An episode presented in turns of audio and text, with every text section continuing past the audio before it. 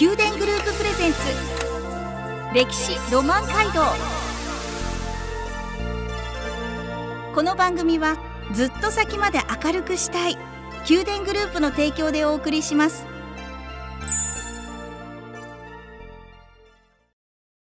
ラブ FM をお聞きの皆さんおはようございます。お相手の小柳ゆうきです。毎月第1第2土曜の朝7時30分からお送りする宮殿グループプレゼンツ歴史ロマン街道。九州各地の歴史と今そして未来へとつながるお話を毎回ゲストをお招きし伺います。今朝は福岡県倉手郡倉手町歴史民族博物館学芸員小後則弘さんをお迎えしお話を伺います。小後さん、はい、今週もよろしくお願いいたします、はい倉手町、はい、改めて位置と地勢簡単に教えていただけますでしょうか？はいあの倉手町はですねあの福岡県の北部に位置しておりまして大体ですね福岡市と北九州市のほぼ真ん中ぐらいにあるとイメージしていただければいいと思います。はい。細長い。そうですね、えー、地形をしております。はい。で町の真ん中には西川という川が流れておりまして、うん、その川があの恩賀川の河口に、はい。芦山でつながっているという、まあ、海に本当近いとこだとイメージしていただけばいいと思います。はい、はい。倉手町の歴史、はい、ヒストリーポイントについてお話を伺っていますが、はい、今週はタイトルが飛び出せ倉手町の歴史と文化に触れる、はい、ということで。ありがとうございます、ありがとうございます、どんなお話を聞かせていただけるんでしょうか？はいあのですね、はい、ちょっと倉手町先ほどあの位置で申しましたね、うん、本当音楽川の河口に近いところで、はい、もう昔から自然に恵まれたところなんですけど、はい、今回はあの巨大なその貝塚が発見されております。はい、それともう一つのポイントとしては、まあ、古墳時代の装飾古墳っていうのがございますので、うん、その2つにちょっと絞ってえー、説明をさせていただこうと思っております。はい、貝塚といえば、はい、昔の人たちのそうですね、ゴミ置き場というそうなんですね。あの皆さん方貝塚っていうあのまあここら辺であまりイメージがないとこなんですけど、今でいうようにゴミを捨てるとこなんですけど、縄文人は決まってあのゴミを捨てるとこをあの何千年間も一緒のところにどんどんどんどんゴミを捨てているので。えー、貝塚として発見される時はもう何千年間何メーターもの、えー、食べたものとか使った道具がそこにこう集積された形で見つかるものが貝塚っていうものでございます。海沿いにポポポポって捨ててそうですね。あのどうしてもですね、はい、あの縄文人たちはお米を食べてないので、うん、食べ物としては貝とか、木の実とか、動物とか食べます。で、よく貝を海際貝を食べてそれを干したりしても食べていたんですがそれをもう取ったところですぐこう捨てられるということで、あの貝塚の特徴は海際とか川際とかその際にあの捨てるのが貝塚の特徴ですね。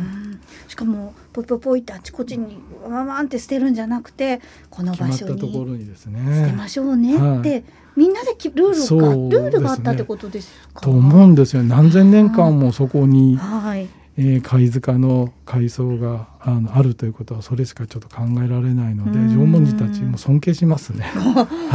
そうですよね。学ぶことが多いと思います。習慣が今の私たちのゴミ捨て場だったり、ゴミ箱だったりっていう。そうなんです。うん、ものにつながっているということですもんね。はいはい、そしてそれを発掘調べていくとここに海岸線があったとか、そうですね。いうことも分かってくるっていうことですよね。はい、まあそんな中で、えー、倉手町で見つかった発見された調査をされている貝塚。はい。はい。っていうことでちょっとご紹介させていただきたいと思いますまず一つ目が二信貝塚という二信貝塚。はい。はい、あの倉手町役場の中山にあるあの役場からですね。はい。南300メートルほど来ました西川という川があるんですけど、はい、その川に橋がかかっておりましてそのたもとに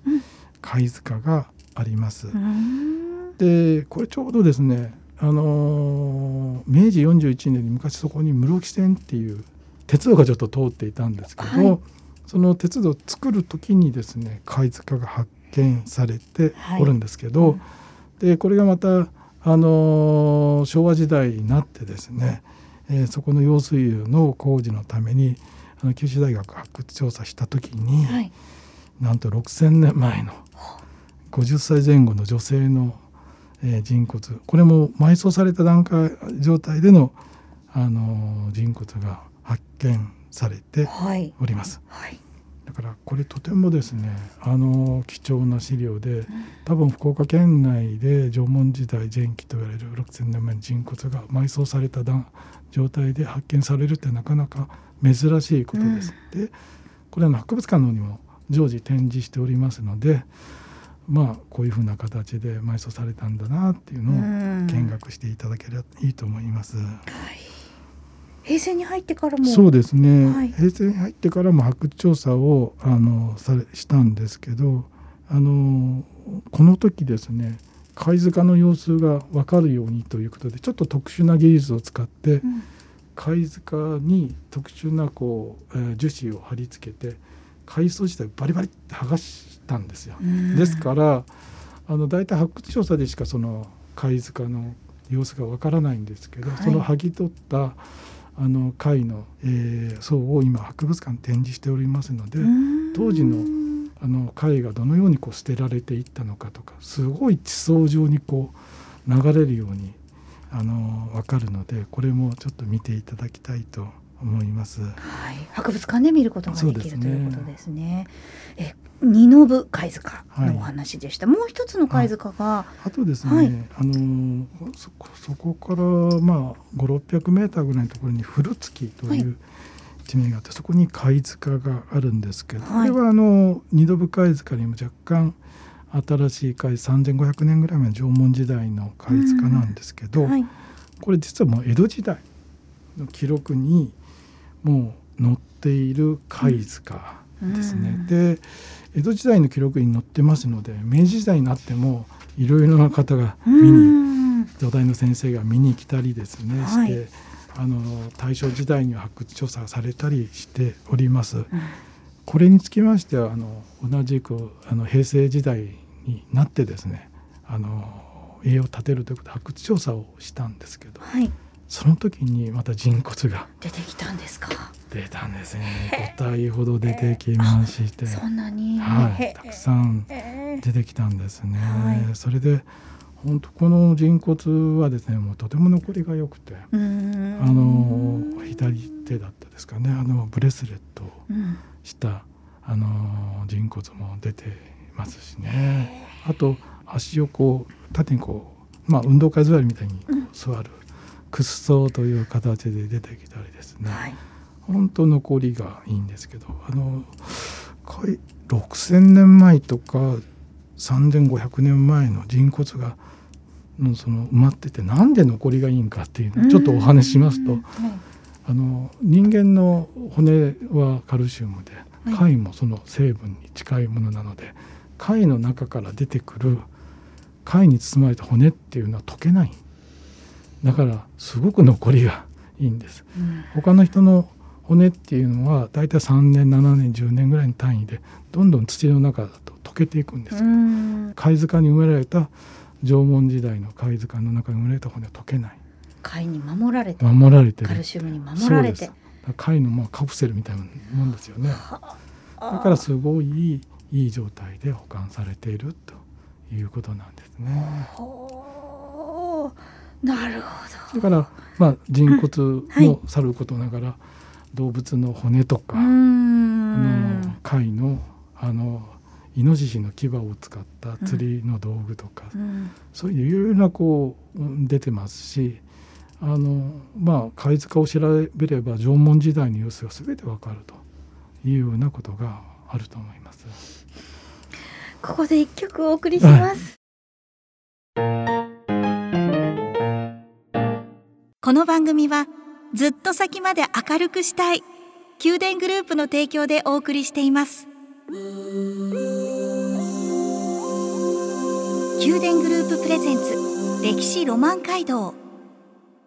宮殿グループプレゼンツ歴史ロマン街道。九州各地の歴史と今そして未来へとつながるお話をゲストの方をお招きし伺っています。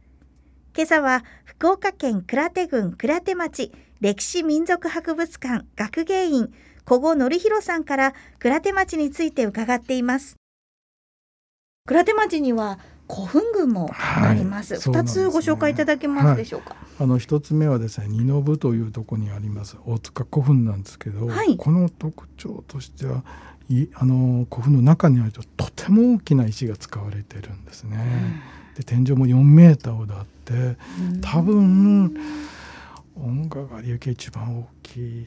くらいの、はい、最大ではないんですけど、うん、クラスのものだと思いますのでぜひですね、うん、あの博物館ので鍵をあのお貸ししますので自由に見学できますので、はい、ぜひ行っていただけたらと思っております。二の部大塚古墳ですね。ですねに行きたいので鍵を貸してくださいって、はいはい、博物館博物館で、ちょっと事前に言っていただければはい、と思います。はい。二箇所目は？そうですね。これはの国指定史跡の古月横穴というあのまああの石でできたあの部屋を持つ古墳ではなくて硬い岩盤をくり抜いたちょっと二の部大塚古墳と違った形の古墳なんですけど、はい、この特徴は部屋の中に絵が描かれている装飾古墳があるんですけど、はい、これもですね、えー、現在の史跡公園として公園化されておりますので、はい、これはもう自由に、うん、あの近くに駐車場もございますので見ていただいて、まあ、古墳時代の思いっていうか、を馳せていただければと思っております。ます。はい、古墳公園となっているので、ぜひ見学をしてください。はい、古い月の古月横穴、あのバス停もございますので、はい、古月横穴とバス停があります。はい、古墳二つご紹介いただきました。はい、あの倉手町には仏像たちの美しい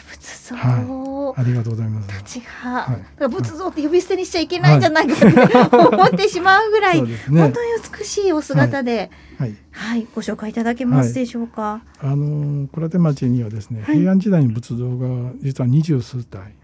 各地に倉手町内だけであるんですけどその中でも2つ今日ご紹介したいのはですね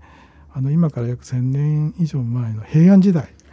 の仏像なんですけど、はい、当初明治時代に発見されあの指定された時は国宝として指定されて、まあ、昭和時代の法律改正で国の指定文化財となっております、はい、長谷観音。通称長谷観音って言うんですけど、はい、これ木造の十一面観音のことなんですけど、はい、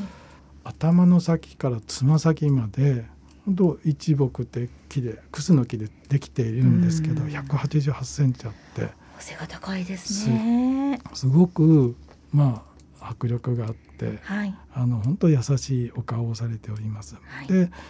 観音っていうのはですね仏教界でいうと如来になるための修行の段階を観音っていうんですけど、それで変化観音よく言うんですけどこの、えー、観音様頭に11の顔があります。これ化仏と言いますけど、はい、い。ろいろなこう思いを、えー、彫られたあのにこやかな顔怒った顔悩んでる顔、それをお参りすると、えー、いろいろな願いが叶うということでなっております。それとあとですねこの十一面観音の後ろにですねあの何かこう尖った板のようなものがあって、はい、これ後輩といって光る背中って書くんですけどこれもものすごく、えー、特徴的なんですね。なかなかその仏像の後ろに板板状の船の形をしたものがないんですけど、はい、これを以前あの赤外線カメラで撮ったんですけど、はい、全面に炎が描かれているんですね。あの肉眼ではちょっと炎は見れないんですけど。そういうふうなものでですね、うん、えー、方は分かっております。でこの発見は本当明治時代に知恵子賞で知られております。高村光雲、はい、光太郎の父親で、はい、高村光雲っていう人がですね長谷観音国宝にしようということで、えー、現地調査を行って視点を受けたっていう歴史があります。どんな由来がそうなんですね。あのいろいろこう由来があるんですけど、はい、これも江戸時代に書かれた伊藤常足という人が、えー、倉手の人なんですけど、はい、太宰寛大師という本の中で、えー、書かれておりますけど、うん、奈良県にですね同じようにあの長谷寺というお寺があってそこの万賀上人というお坊さんが、うん、えー、まあ任那元年885年にですね霊像あのお像をですね背負って四国を巡りながらこの倉手に行き着いたという伝説があります。はい、まあ、このあの霊像仏像がまあこの観音様かどうか分かりませんけど古くからですね破線にはですねあのこれにちなんでやっぱ仏教文化が本当栄えた環境が整った場所であるんじゃないかなと思っております。長谷は長い谷と書いてと書きますね。と読みますね。はいそうですか。あ、このお顔を、はい、あの拝むことという見ることできるんですか？はい、あのですね、この仏像ご開帳につきましては、はい、春4月と10月の、はい、まあ17、18日が大祭の日に春と秋の大祭になっておりますので、はい、ぜひ、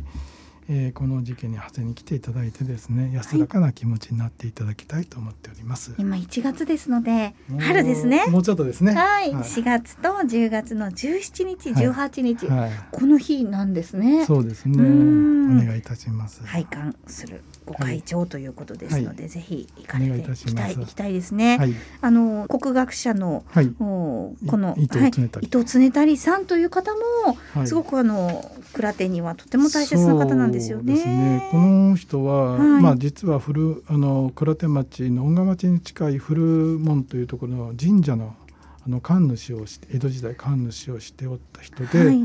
実はですねあのこの方は本当学問に優れた方で、江戸時代のもう終わりぐらいの方なんですけど当時九州全部の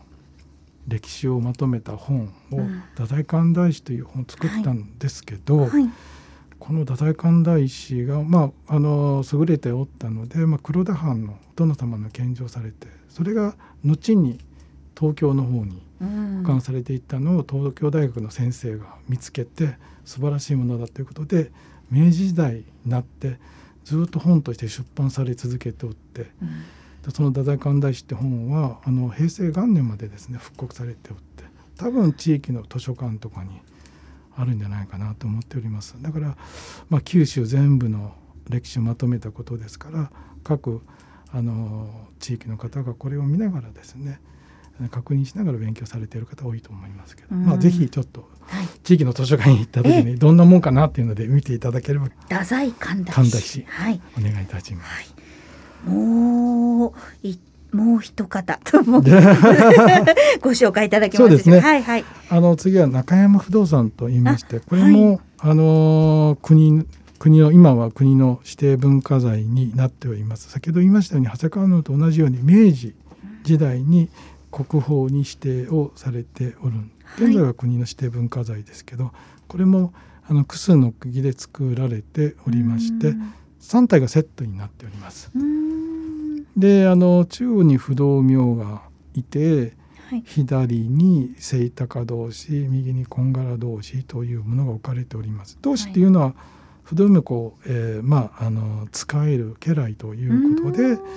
えー、です。はい、でまああのー、この中央にあります不動明王っていうのはですねちょっとあぐらをかいてですね座像になってる不動明王の座像っていうのはかなり珍しいものでまあ81センチとしてそんなに大きくはないんですけど、うん、あのすあのこの3体を合わせてみるとすごく迫力があって、うん、神秘的なえ仏像でございます。でまああの腐食がちょっとの進んでおりますので、はい、あの両腕とか両耳がないんですけど、はい、本当お顔は残っておって本当ですね。あの右の目をこうぶわっと開いてですね。天を。見て左目が半開きになって下をこう見てる。この姿ってすごく力強さって感じる。てますね。で本当もう不動明とこの両脇に同士の3体って本当いいバランスで取れた美しさがありますので、うん、えー、この、えー、不動明の御開帳っていうのが、はい、えー、実は来月の2月に予定されている、はい、ということですので、はい、これあの倉手インターからすぐ降りて目の前ですので、もし興味がある方あのご会長日に合わせてご来乗されたらどうかなと思っております。何日とかあってあちょっとそれはまだあのこれから確認して、はい。まあ博物館の方にあの問い合わせいただければですね。はい。あのご案内していただくと思いわますのでよかりましろしたくおありが願いします。とうございます。中山不動産。不動産。はい、はい。お願いします。一曲お送りします、はい。宮殿グループプレゼンツ。宮殿グループプレゼンツ。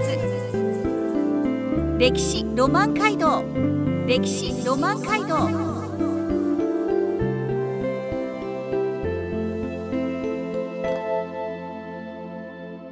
宮殿グループプレゼンツ歴史ロマン街道。九州各地の歴史と今そして未来へとつながるお話をゲストの方をお招きし伺っています。今朝は福岡県倉手郡倉手町歴史民族博物館学芸員古後則弘さんから倉手町について伺いました。古後さん2週にわたりありがとうございました、はいいかがでしたでしょうか？そうですね本日はですねですね2回にわたって倉手町の歴史ロマンのお話をさせていただいたんですけど、まあ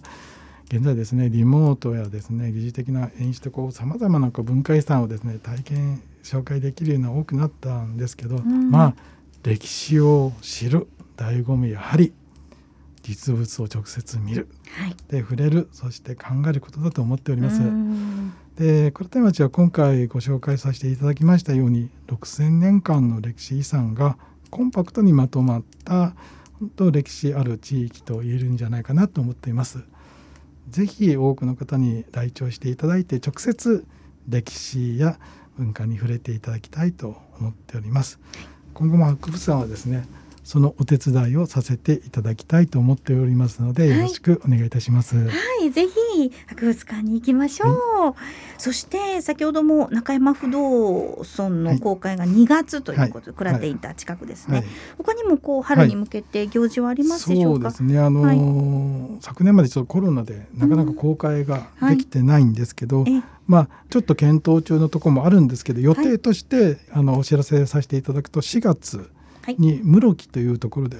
六岳神楽はい、ございますし、はい。当然先ほど言いましたあの長谷観音の春の大祭。4月ですね。で5月なんですけど、はい。これも、えー5年に一度の八剣神社の戦宮行列の道中学っっていうこれもかなり珍しい。はい、で8月には長谷あのあの宗像から来ると近いんですけど長谷の万年岩盆綱引きといって、はい。8月14日の夜毎年やってるお盆のお盆ですね。夜に。夜にやってます。へこれも開催できたらなと思っております。あとはい、10月なんですけど、はい。これ4年に一度の剣神社の遷宮行列ともう夜ですからもう何十何百メーターも列を作ってですね あの地域の方が行列つなぐんですけど、はい。そういうお祭り。はい。あと長谷観音の秋の大祭あと中山の八剣神社のこれも神楽なんですけどうん湯立神楽と言いましてこれなかなかですね今あんまりどこも行われてないような珍しい神楽があります。はいそれと、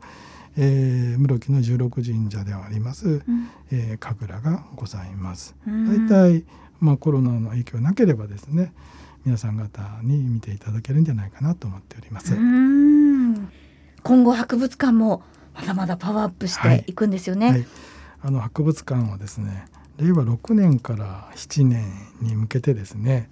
えー本館の北側に別館として炭鉱の坑道とか最短現場石炭掘る現場ですね。それを体感できるようなうん。石炭展示室建設準備を進めております。はい、また機会がありましたらご紹介させていただきたいと思いますのでよろしくお願いいたします。はい、令和6年7年というともう来年来再来年の話でございますので、令和5年になりましたね。はい、いい年でありますように。はい、本当にありがとうございました。はどうもありがとうございました。宮殿グループプレゼンツ歴史ロマン街道